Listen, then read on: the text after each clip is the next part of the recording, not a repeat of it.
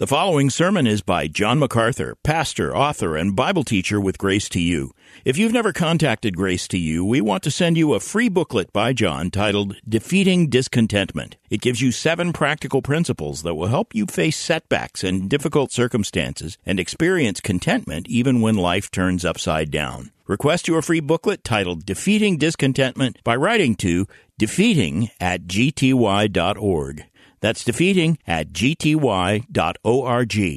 This offer is good in North America and Europe through June 2024. And now, unleashing God's truth one verse at a time, here is Grace to You Bible teacher John MacArthur. Let's open our Bibles to Luke chapter 4. We find ourselves in the text of verses 31 to 37. And while it is a brief story, and you might assume that it could be briefly discussed.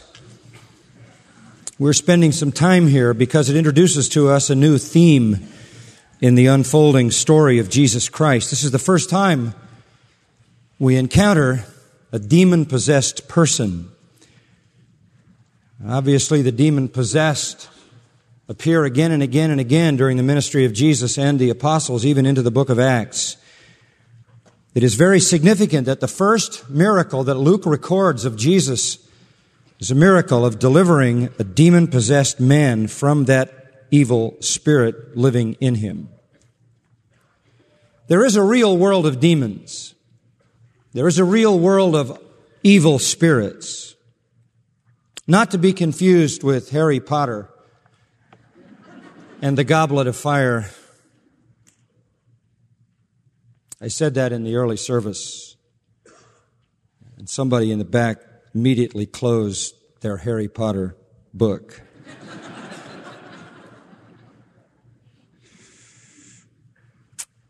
I read a little bit of uh, Harry Potter,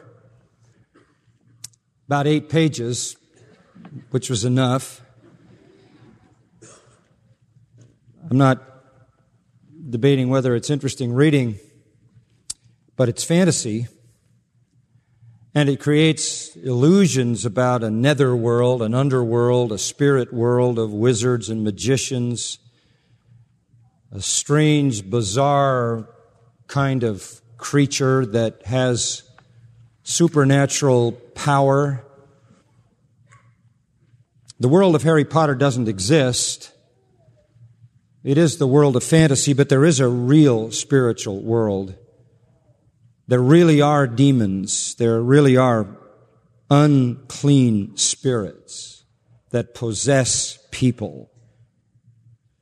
And sometimes I think that all of this fantasy, all of this preoccupation with the world of Harry Potter, and we see it in television, we see it in the movies, the endless fantasies of spiritual beings, supernatural worlds, aliens, is somewhat of a clever smokescreen that covers over the true reality of the underworld of demons. It was no fantasy in which Jesus engaged, however, when he confronted the forces of hell. It was a real world, a real world of demons. And one of the most fascinating features in the ministry of Jesus is his encounter with the demons. The whole subject of spiritual evil in high places, the whole area of study that we call demonology, the, the world of evil spirits, obviously fascinates people. And unfortunately, even in the Christian world, reality and fantasy have merged to create a body of material that is basically very confusing. Were you to go in the average Christian bookstore and just take the material out that deals with demons and read it, in the end you would be probably hopelessly confused about the truth. It has never been God's purpose in the revelation of scripture to confuse people. The Bible was written to make things clear God revealed himself on the pages of scripture in order that we might know the truth. that we might understand, that we might have what we've been hearing in the music this morning, the mind of Christ. The mind of Christ is not a mystical experience. Having the mind of Christ means to think the way Jesus thinks, and that means to think the way things really are. That is, to have a true understanding.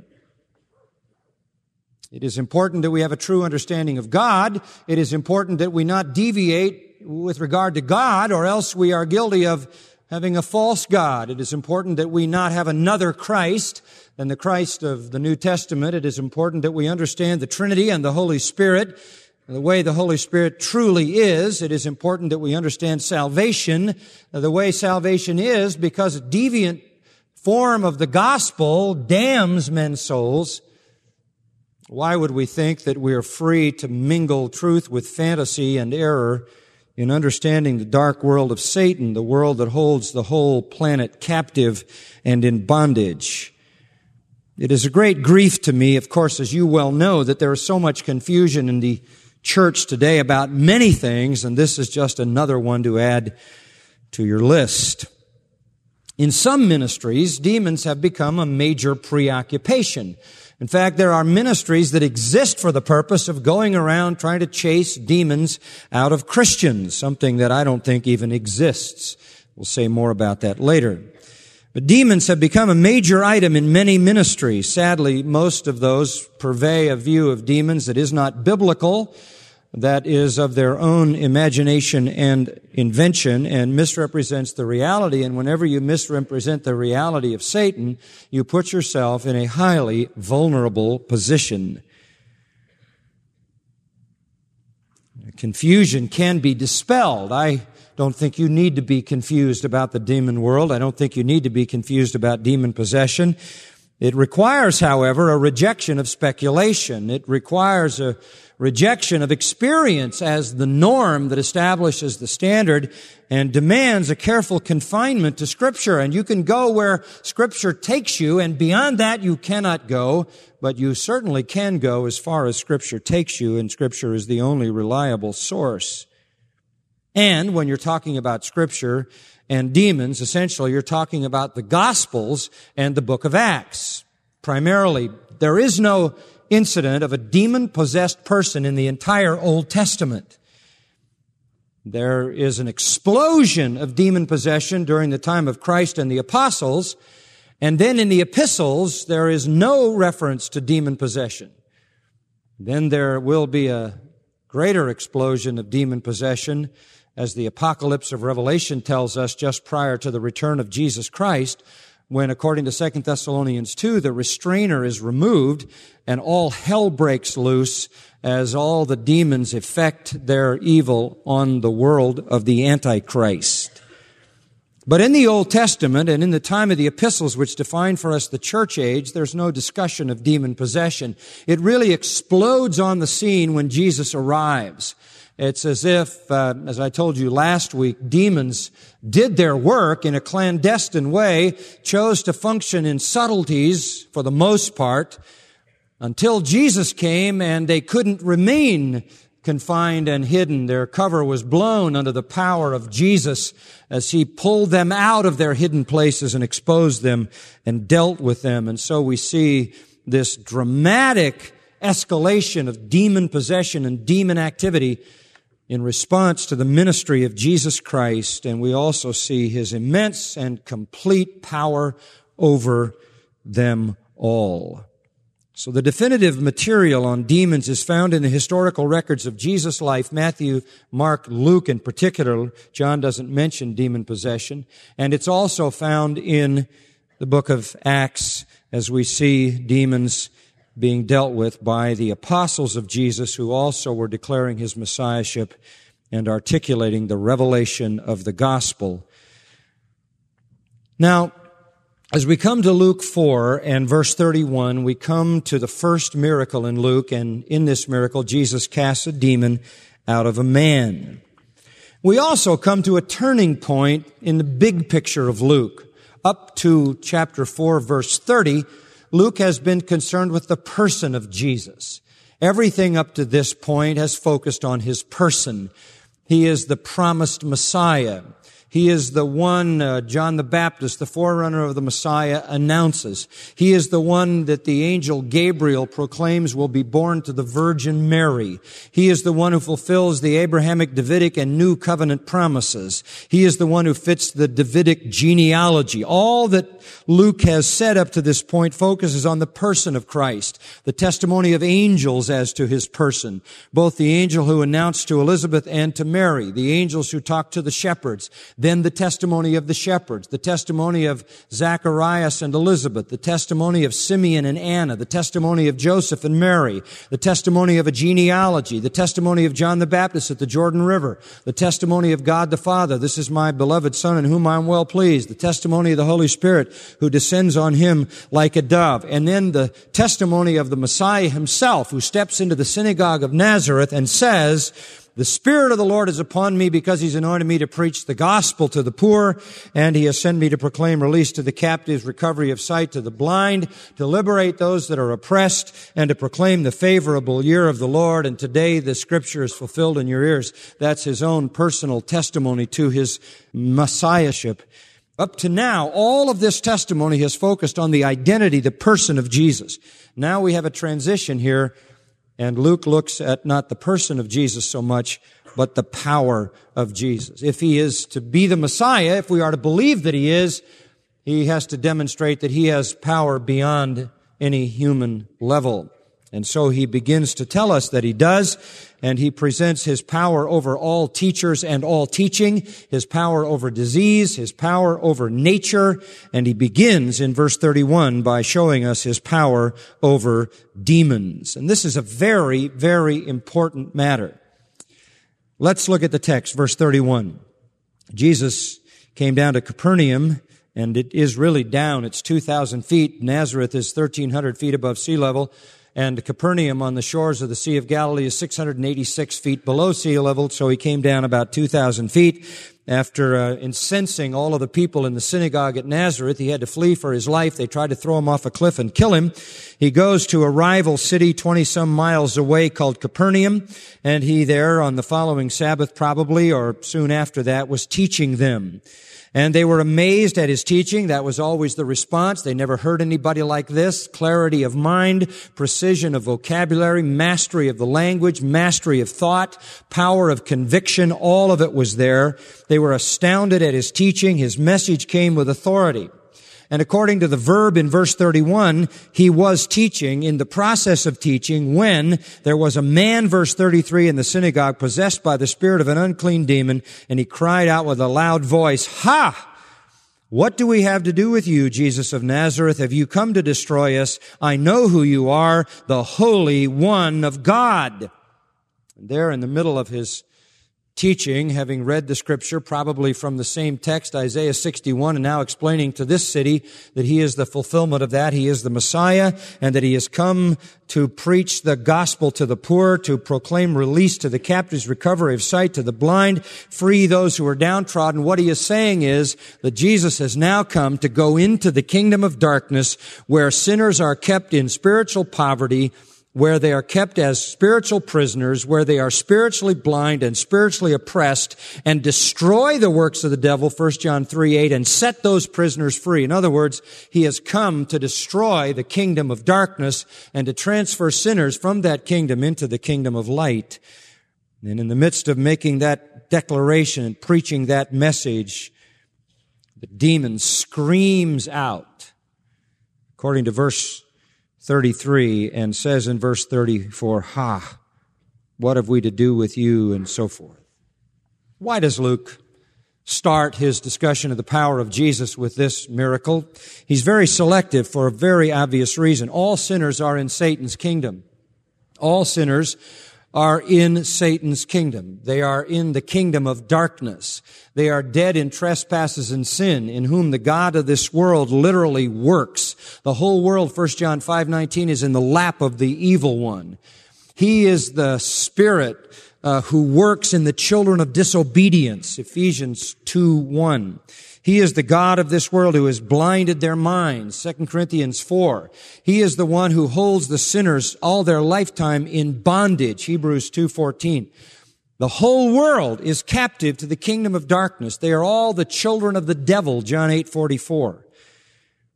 And if Jesus came to set the prisoners free, to make the spiritually impoverished rich, to give sight to the spiritually blind, and to deliver those who are downtrodden or oppressed, he's going to have to break the power of Satan and demons over the souls of men.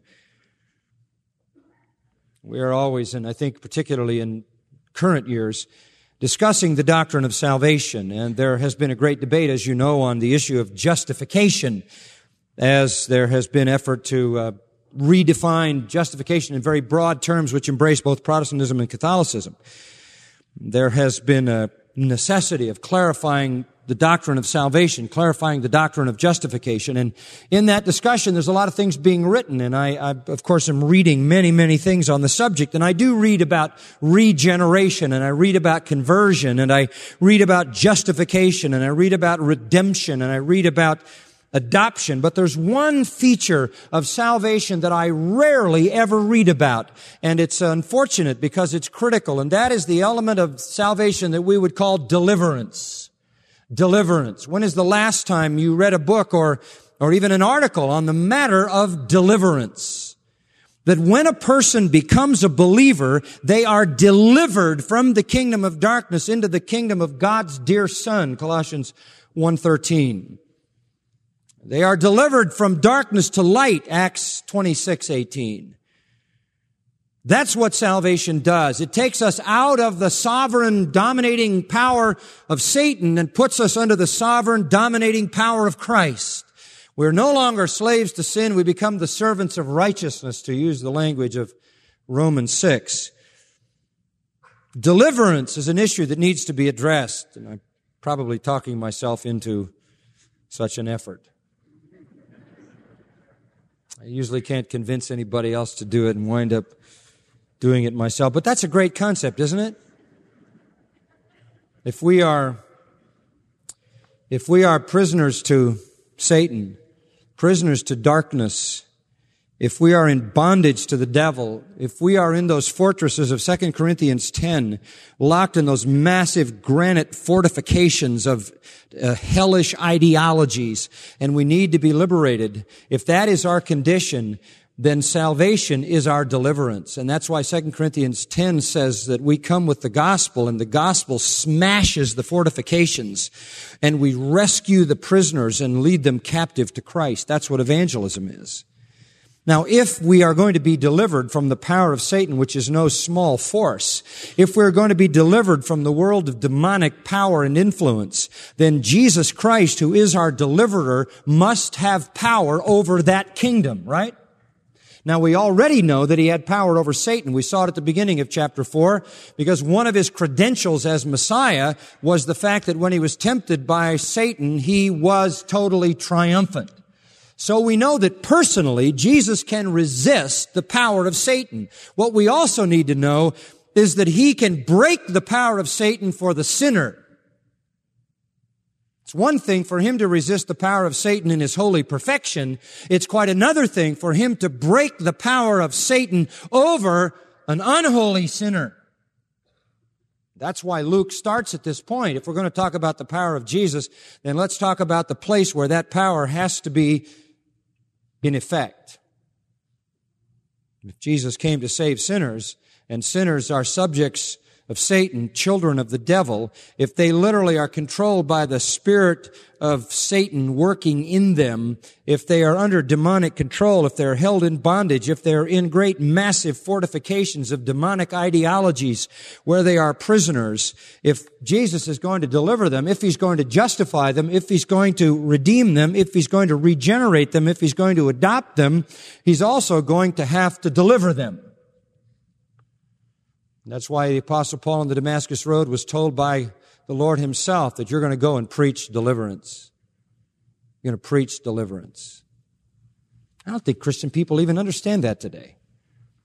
We have people in our church who've come out of other churches in this very area where the belief is that Christians are literally under the constant terrorizing by demons. That just is not true. I remember a few years ago reading a book in which there was a chapter on the demon of postnasal drip. and that somehow uh, there was a formula that you could call against this demon to make your nose stop running. And this is what we need to do. And there are, there are ministries far and wide going on today in quote unquote evangelical Christianity where the assumption is that whatever's wrong in your life as a Christian is due to some demon that's in you that needs to be exorcised. They fail to understand the great truth of deliverance. The fact of the matter is, folks, we do not tremble in front of the demons. The demons tremble in front of us. We need to understand that. Satan has been put beneath our feet. James 2:19, the demons believe and what? Shudder or tremble. They're afraid. I'm not afraid of the demons. We have no reason to be afraid of the demons. Greater is he that is in us than he that is in the world, right? There's nothing to fear. I am not the temple of demons. I am the temple of the Holy Spirit. That kind of tragic misrepresentation strikes a blow against the wondrous work of deliverance that Christ wrought in the life of everyone who is regenerated. If they're going to be delivered from the kingdom of darkness while they're being justified and redeemed and regenerated and adopted and converted, all those great concepts, when we're going to be delivered, then Christ has to have the power to shatter darkness, to destroy Satan and his demons. And he does. 1 John 3, 8. The Son of God appeared for this purpose that he might destroy the works of the devil. And he's done it in my life. Has he done it in yours? He has if he saved you. Satan has nothing in me. He has no authority. Can he condemn me successfully? Not according to Romans 8. He can't condemn me. God hears no accusation against me by the devil. The devil is the accuser of the brethren. God hears no accusation. Why? Because Jesus Christ already paid the penalty for all my sins. No accusation stands. That's why nothing can ever separate us from what? From the love of God. Absolutely nothing. That's why no one can ever condemn us. No one can ever bring a charge against God's elect. I have nothing to fear from Satan. Satan cannot crawl into my life and possess me. My body is the temple of the Holy Spirit, which I have of God. I'm not my own. I'm bought with a price. He paid the price of His blood. He purchased me, took me into His kingdom, filled me with His Holy Spirit, and that's permanent. Now, the sin, the sinners in the world, the unconverted people, they're in the kingdom of darkness. They're under its influence. They're not all demon possessed. Demon possession is an extreme form of demonic bondage.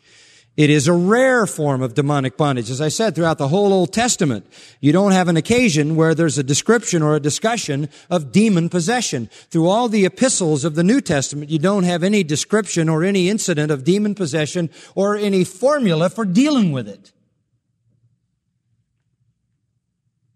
The question is this simply. If a sinner is under demon power, whether it's influence or the rare kind of possession, can Jesus deliver that sinner? And the answer to the question, according to this passage and many others in the Gospels, is yes, he can because he did. And he did it sovereignly and he did it immediately. Jesus in his lifetime has numerous encounters with demons.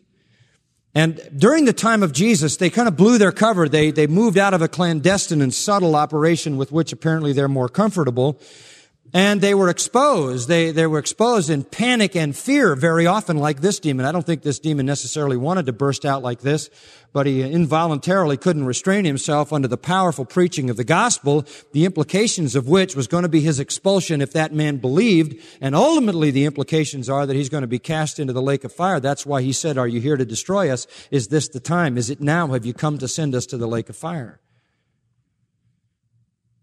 All sinners are influenced by Satan to one degree or another, but demon possession is a very rare kind of phenomenon.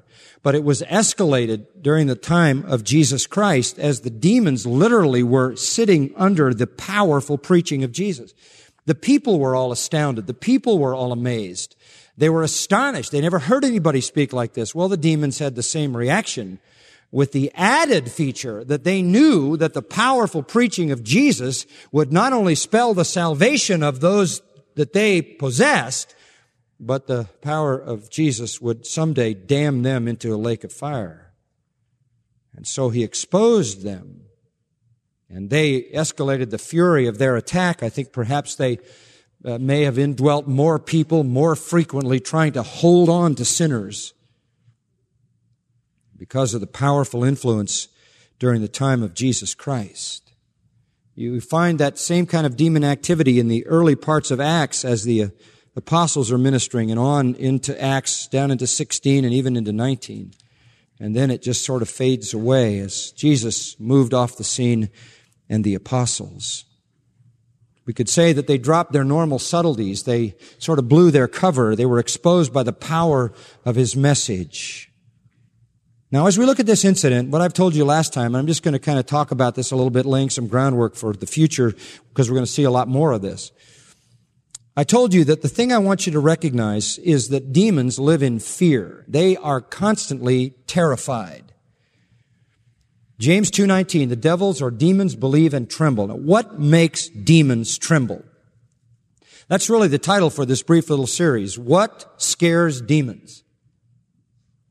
We think we're supposed to be afraid of demons. There's no reason if you're a Christian to have any fear at all.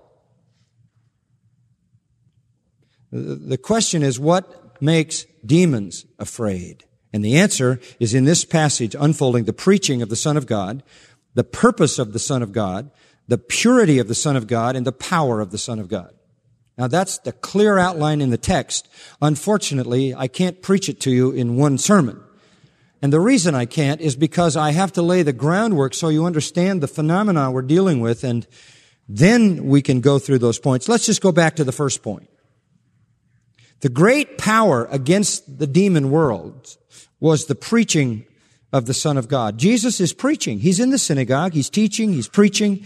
And in the middle of his message, this demon who is dwelling in the man in the synagogue screams, the end of verse 33. The demon literally can't restrain himself. This is an un, this is an, uh, sort of an unpremeditated, involuntary panic that sets into this demon as he hears the gospel being preached. The gospel that says that the Messiah has come to deliver these sinners from the darkness, the blindness, the spiritual poverty, the oppression in which the world of demons and Satan held them captive. And the demon can't restrain himself and out comes ha, ah, in the Greek from the verb saying, let me alone. It's an exclamation of terror. The demon is literally terrified. This is a rare thing. I've, I've preached the gospel for a long time. Only about three times in my whole life have I ever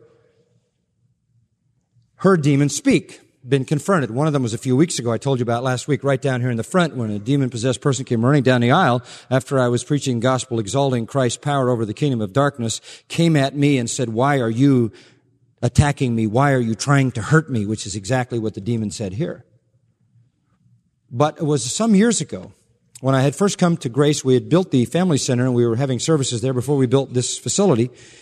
It was a Sunday night, and after the service was over, I was over having some food with somebody from the church, and I got a call from Jerry Mitchell, who was here a few weeks ago. He was on the staff at the time. He said, "You got to come down here, John. I got a, I got a girl in here who's got all kinds of demon voices. He'd never experienced anything like this, and I never had either." And I said, well, I don't know if I can be much help, but I'll come right down. So I came down, I walked in, and there was chaos in the office. It was uh, over in the uh, building by the, the family center. And I walked in, and the, the place was in disarray, and it was obvious that she had been terrorizing things. She had overturned the desk. And poor Jerry, who was a boxer in the Navy, was having a hard time defending himself against this girl, and th- that is characteristic of a New Testament accounts where there's a certain level of strength that's beyond normal. And I'll never forget the greeting when I walked in the door. I walked in the door, and this, out of this girl's mouth, whom I had met and with whom I had spoken because she'd been coming to the church, came this voice, and I, I can't obviously replicate it, but in my memory it was, I know what the voice said. I, it's something like, not him, not him, not him, get him out, get him out, get him out to me. Well, my first reaction was, I'm leaving. I'm not, I'm not sure I'm up to this. Wow. And my second reaction was, they know who I am. And they know whose side I'm on. That's very affirming. It was affirming. I sort of started feeling apostolic. Paul I know and Jesus I know and John MacArthur, you know? Wow. Amazing. I don't think that demon was afraid of me humanly. I don't, I don't have any human power to deal with demons. In fact, Jerry and I didn't know what to do. We started trying to send the demons away. We, we sent them everywhere we could think of. The pit, the abyss, Phoenix, anywhere hot, you know?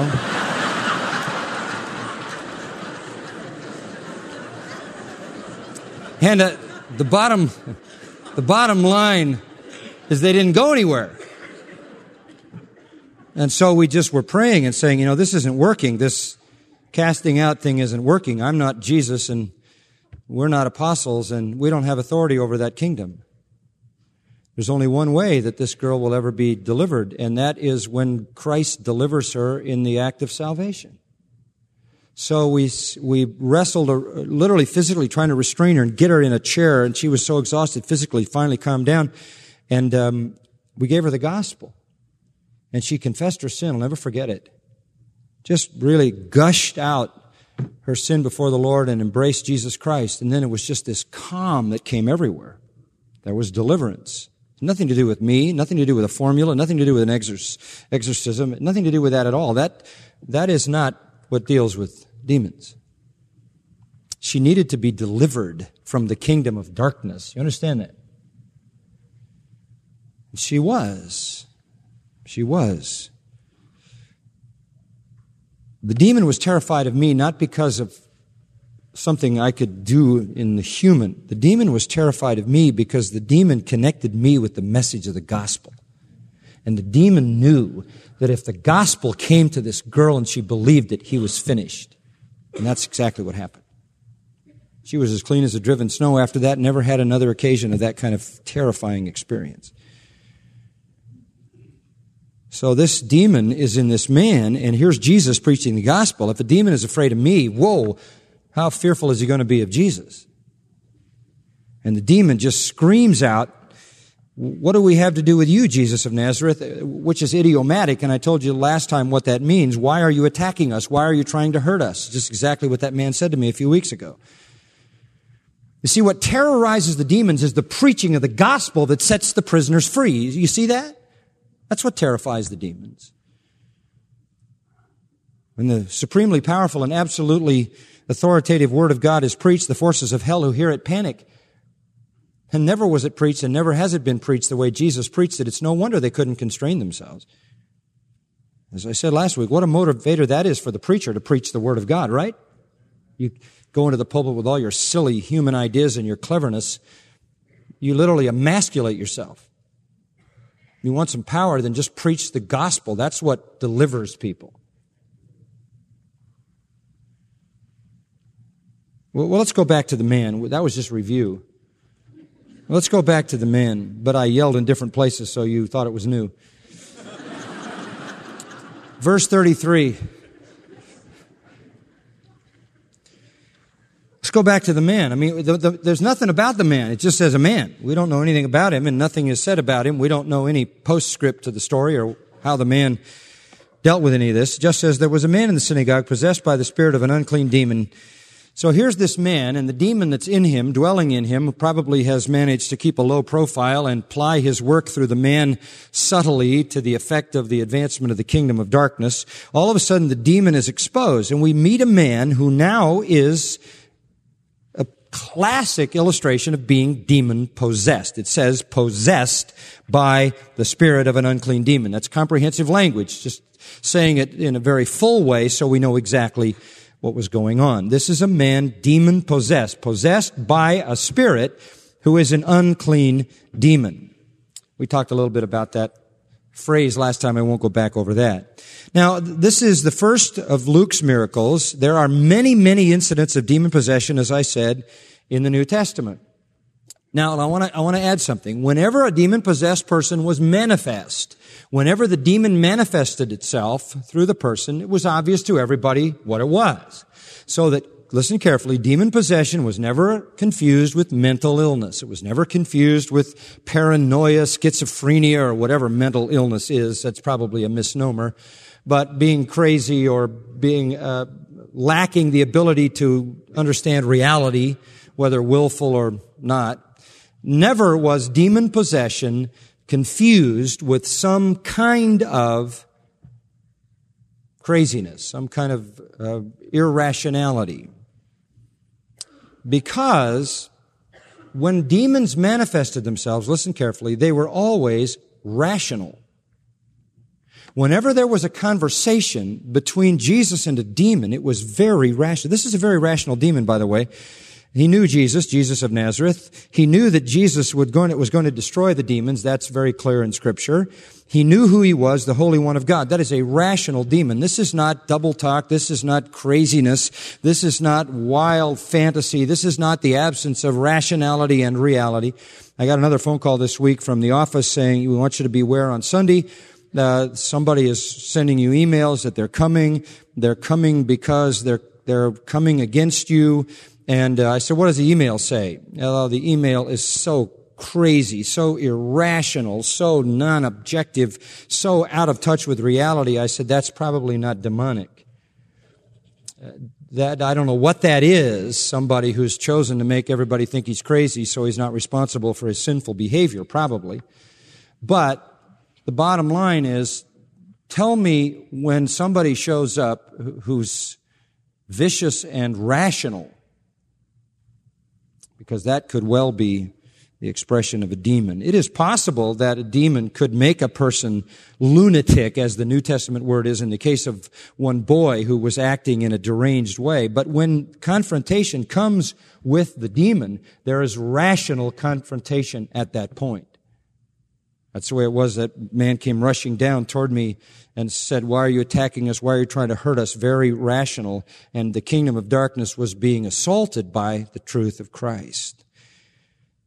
So, even unbelievers, now mark this, knew when a person was manifesting demon possession. They might not know a person was demon possessed if it wasn't a manifestation, but once there was a manifestation, the, the spiritual pathology was unique to demon possession, so that they knew it was demon possession. It was a kind of extreme and bizarre behavior uh, where there was another entity, another personality within that person, and it was apparent.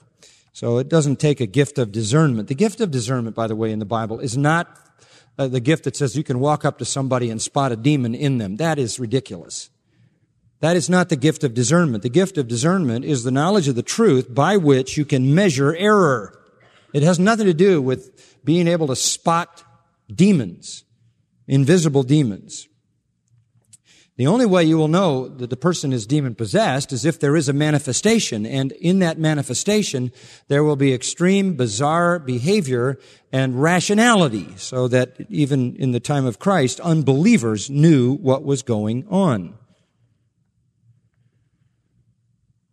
Demon possession, then, is a phenomenon that occurred on an amazing scale during the time of Jesus. The rest of uh, biblical history, it seems to be very rare. And it'll escalate again, as I told you, at the end of the age, just before Jesus returns, when he comes and raptures his church, takes the church out, removes the restraint, all hell breaks loose. Uh, demons that are now bound in chains in hell are released. They come up to earth, join the ones that are already here, and they wreak havoc during the time of the tribulation, which is described from Revelation 6 to 19, also 2 Thessalonians chapter 2. But it is a rare occasion, and again, we can understand why, because they were exposed. There are demon possessed people, I think, at all times. They don't always manifest themselves. I think there were even more demon possessed people during the time of Christ because the demons were moving in trying to hold on to the souls of men who were being influenced by the powerful preaching of Jesus. But mark it now, folks. There's no such thing as a demon possessed Christian. Salvation is deliverance from that kingdom going around saying, well, your problem is you got the demon of postnasal drip and the demon of earache, earache, and the demon of falling hair and the demon of of uh, whatever, whatever, go into your house and pray out the demons in your house. That is just absolute foolishness. Pronouncing sentence upon demons, binding demons, binding Satan. First of all, you can't do it. Second, you don't need to do it. If you could do it. It's been done. You have been delivered out of that kingdom. Now there are four old, uh, four New Testament expressions, and I'm just going to give you these, and we'll, we'll stop with a couple comments. But there are four uh, New Testament expressions that describe demon possession. You need to know what they are. First, having a demon. That's used 16 times in the New Testament. It's the most common one. Ekon, having a demon. Um, it simply means a person was indwelt and controlled, and one other word, tormented. Indwelt, controlled, tormented. Those are the words. It isn't something that uh, that, that a person necessarily wanted. Uh, I suppose one could be open to it if one chose, and maybe there are some people who want to be tormented. But the idea of what a demon did came in and controlled, and the person cannot resist the control, and the person is therefore tormented by that control. It is not a form of mental uh, problems. It is not anything physical. It is a supernatural phenomena. And as I said, uh, demons are rational. Uh, they are personal spirits. They talk, they scream, they possess knowledge, they show fear. Um, it was something that was very different than some schizophrenia or some paranoia or some bizarre kind of lack of reality. Demon possession was not a physical disease, but there could be physical torments associated with it. Uh, another thing to know about it is it's important to note that nowhere does Jesus speak of the forgiveness of sins with regard to demon possessed people. You have all these occasions where Jesus is confronted by demon possessed people. He casts out the demons. Never in any of those, not one single time, is there any discussion of the forgiveness of sins which is interesting. Sometimes when Jesus healed people of physical diseases, there was a discussion about the forgiveness of sins. Never after curing someone who had a demon did Jesus speak of the forgiveness of sins. And that is to say that they were not necessarily the most wicked people. Jesus never said you got this way because you're the most wretched, vile, wicked person. That's not true. Uh, they weren't necessarily the most wicked Uh, nor were they necessarily penitent. There's no discussion of some of them believing or repenting. That doesn't happen either. It certainly didn't happen in this occasion. The point here is not the man. The point here is not the demon possessed person. That's not where the story goes. The, the point is Jesus had power over the demons. That's the point. The focal point of the story is his power over demons to show that he can break the power of hell and set the prisoners free. So you don't have you can't make the conclusion that people got demon possessed because they were more wicked than everybody else. That's not, that's not so in the, in the, in the Bible, in the New Testament. And I'll tell you another way that's probably verified is that there were children, little children who were demon possessed. And it would be hard to argue that they were the most wicked of all. Nor were people delivered because they repented. In the case of the New Testament, it was a matter of Jesus just delivering people to show he had that power. And they could be delivered by, from demons. Listen, in the time of Jesus and the apostles, the apostles were given the power to do that as well as the 70 were. They could be delivered from the demons, but not necessarily saved. But once Jesus and the apostles passed off the scene, the only way any sinner will ever be delivered from demons ultimately is to be saved. Okay? This was an exhibition of messianic power at that time. There is an ongoing exhibition of messianic power going on today. And true deliverance only occurs when Christ comes again into the life of a person and delivers that person through the power of the gospel. The second phrase, one is having a demon. The second most common expression is demonized. One who was demonized, demonizomai, used 13 times, describes the same thing. A person indwelt by a demon who is exercising control over the person. The person can't resist that control and is therefore tormented by it. Tormented mentally, tormented physically. This is not ever used to be demonized or having a demon is not ever used to, to, to, to describe demon influence. I mean, we are all influenced Satan is the God of this world, the prince of the power of the air, the ruler of the world and all that. He's got the cosmos, the evil system. We all feel his influence. That's different. to be demonized does not mean to be exposed to his influence. It means to literally have a resident demon or demons controlling and tormenting. And that particular phenomenon, eh, oh, the whole world of sinners is under his influence, but that particular phenomenon is much more rare. Uh, demons can influence people. They do. They influence, according to the New Testament, in false doctrine, 1 Timothy 4 1. They influence in immorality, same passage, 1 Timothy 4 1 to 3. They, Im- they influence us in attitudes of jealousy, divisiveness, and pride, James 3 13 to 16. In other words, the demons have created a world system that sends temptation toward us. But demonized people were not just influenced. They were dominated, they were controlled, and they were tormented. Those are the three words that describe this phenomenon. The demons literally spoke through the vocal cords of the individual, such as Matthew 8, 29, or if wanted to, they kept him from speaking, Matthew 12, 22. The demons um, caused blindness, Matthew 12, 22, gave supernatural physical strength, Mark 5, 3, promoted nakedness. The original streaker was a demon-possessed guy in Mark 5. And it wasn't anything immoral. It wasn't some kind of prurient thing on his part. It wasn't sort of lewd conduct. It was torment. Uh, it, it, was embarrassing. It was shameful. It was hideous uh, to be constantly running around naked because you were being tormented and driven to do that by a demon. To say nothing of being um, cold if it was in the winter. You also have in the New Testament phrases like entering in, going out, came out, cast out referring to demonized people. So it talks about indwelling, control, and torment.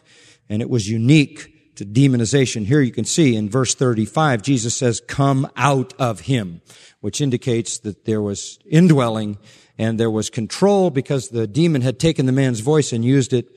And there was torment because the demon threw the man down in the middle, although Jesus prevented him from doing any harm to him. So demonization is this kind of indwelling, controlling, tormenting of resident demons who've taken up a place in a person's life.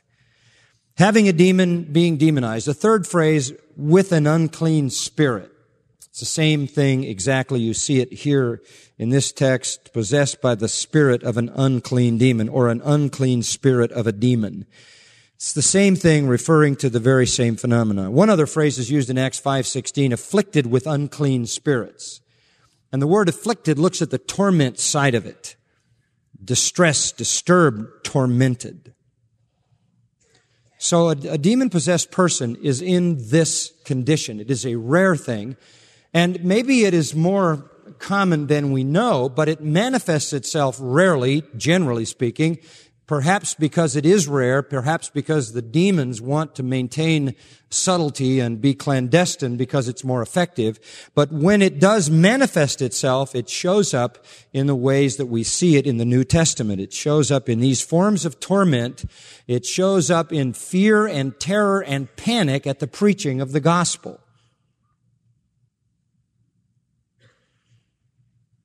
Uh, perhaps we could close this morning by looking at Matthew 12. And then I'll summarize this first point. Matthew 12, 43. Jesus gives us an illustration of, of demon possession here. Um, he says in verse 43, when the unclean spirit goes out of a man, there's that entering in, going out language, which indicates indwelling.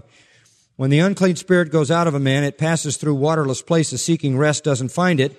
Then it says, I'll return to my house from which I came. And when it comes, it finds it unoccupied, swept, and put in order.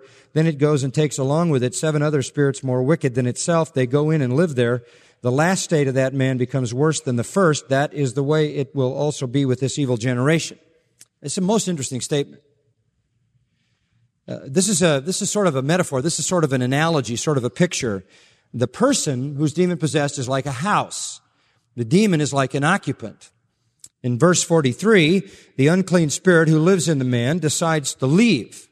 He goes out. Maybe he decided it on his own, finding somebody else he could be more effective in. Or maybe there was a, an exorcism. Maybe the Jews got together and they, they uh, pronounced their little formulas and their little incantations and their little chants and, uh, and maybe the demon decided to leave. That certainly could happen.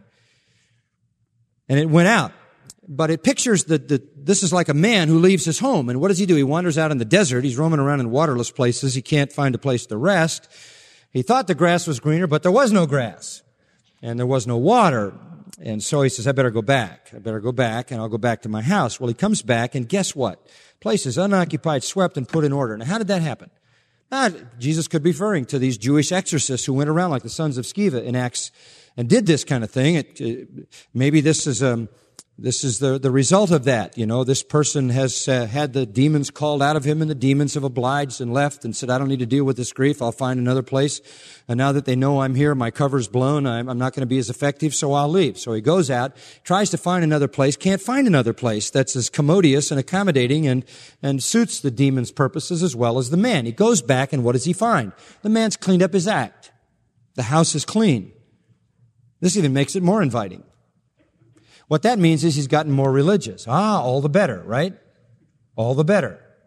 The demons would rather occupy a very religious man than a very irreligious man. Is that not true?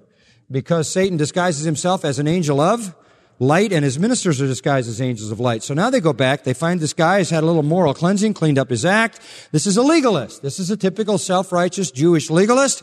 And they say this is even better. And the demon comes back, brings, that's right, he brings seven buddies with him. And now there's eight of them living in the guy. So much for exorcism. So much for formulas and incantations. Jesus said that's how it is with this, what kind of generation? Evil generation. If you've never dealt with your sin, you're never going to be delivered. You have no control. You might have one demon, you might have a time when the demon's gone, and you might have eight coming back. You don't have any control over that. That's the way it is to live in a state of being in the kingdom of darkness under the power of Satan. You are susceptible to that.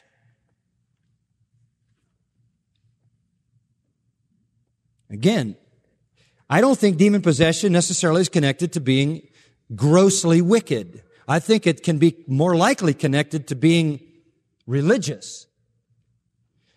Certainly in the occult, false religion, pagan religion, just a, a footnote on that in all the counts of demon possession in the Gospels, all of them in the Gospels, no one can be defined, identified specifically as a resident of Jerusalem.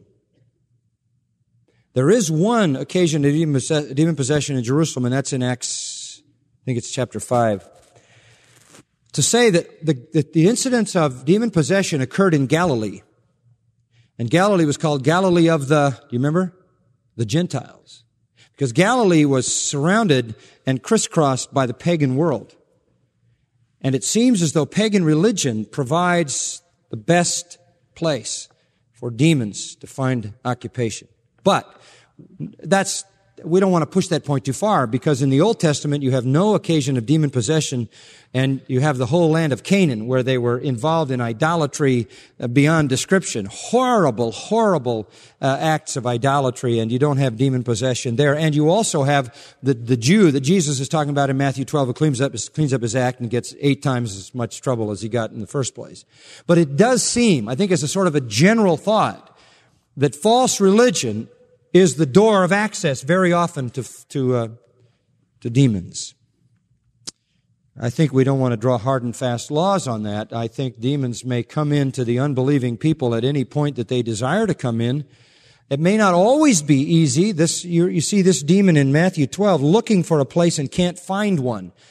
It's, it's so there, there may be a, with a demon, you know, looking around trying to find a place. It may not mean that he couldn't find any place. It may mean that they're pretty selective and they want to, want to find a place where they can be most effective. It seems as though they found most of their places in the Galilee where people were exposed to pagan religion. And that would be why you tend to find today most incidents, modern incidents of demon possession occur in third world pagan countries. Missionaries tell stories about that, don't they? Now, running into these people who are all infested with demons in the third world in these very, very pagan forms of religion. That's not to say, however, that demons also don't work in false religion that bears the name of Christianity. because they could, although most likely their approach would be more of the gray flannel suit subtlety approach in the advanced world and more of this same kind of manifestation that you see in the Bible in the third world.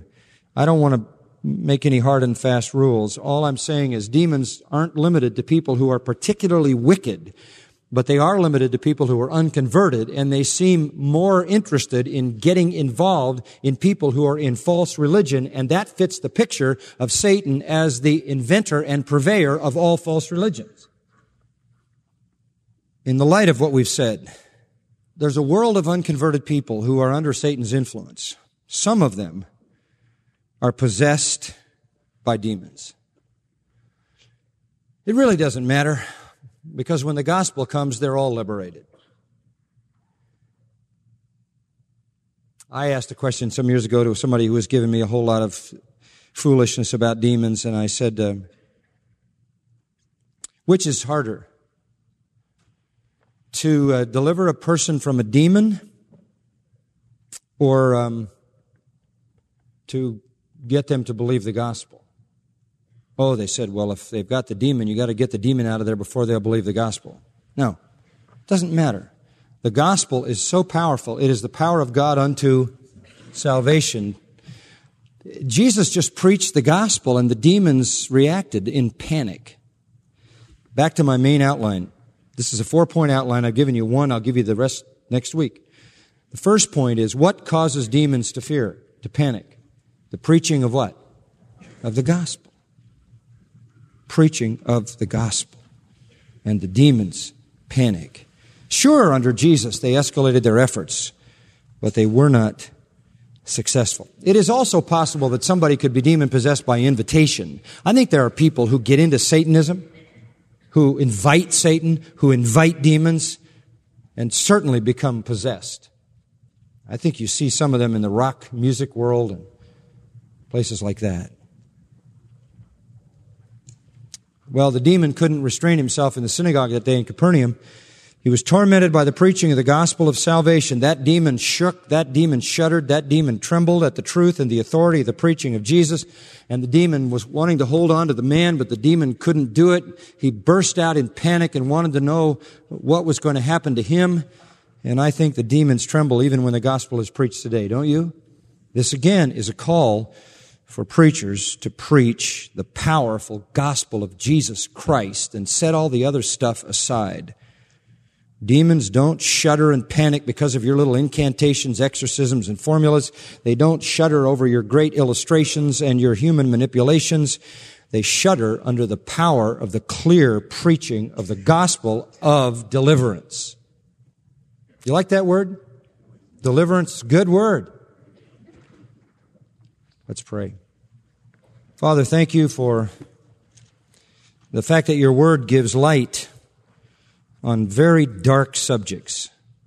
We thank you that we have nothing to fear because we have been delivered from the kingdom of darkness. And we have been transferred into the kingdom of your dear Son.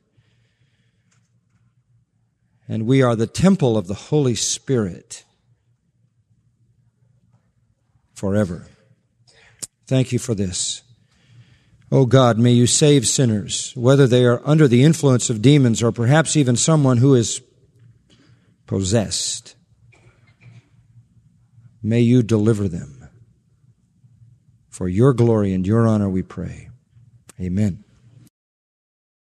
You've been listening to John MacArthur, Bible teacher with Grace to You. For free access to all of John's lessons and a listing of study Bibles and books available for sale, visit Grace to You's website at gty.org. John MacArthur and Grace to You reserve all copyright protection under applicable law. Our copyright policy is available at gty.org and it includes instructions for and limitations on duplicating this digital file.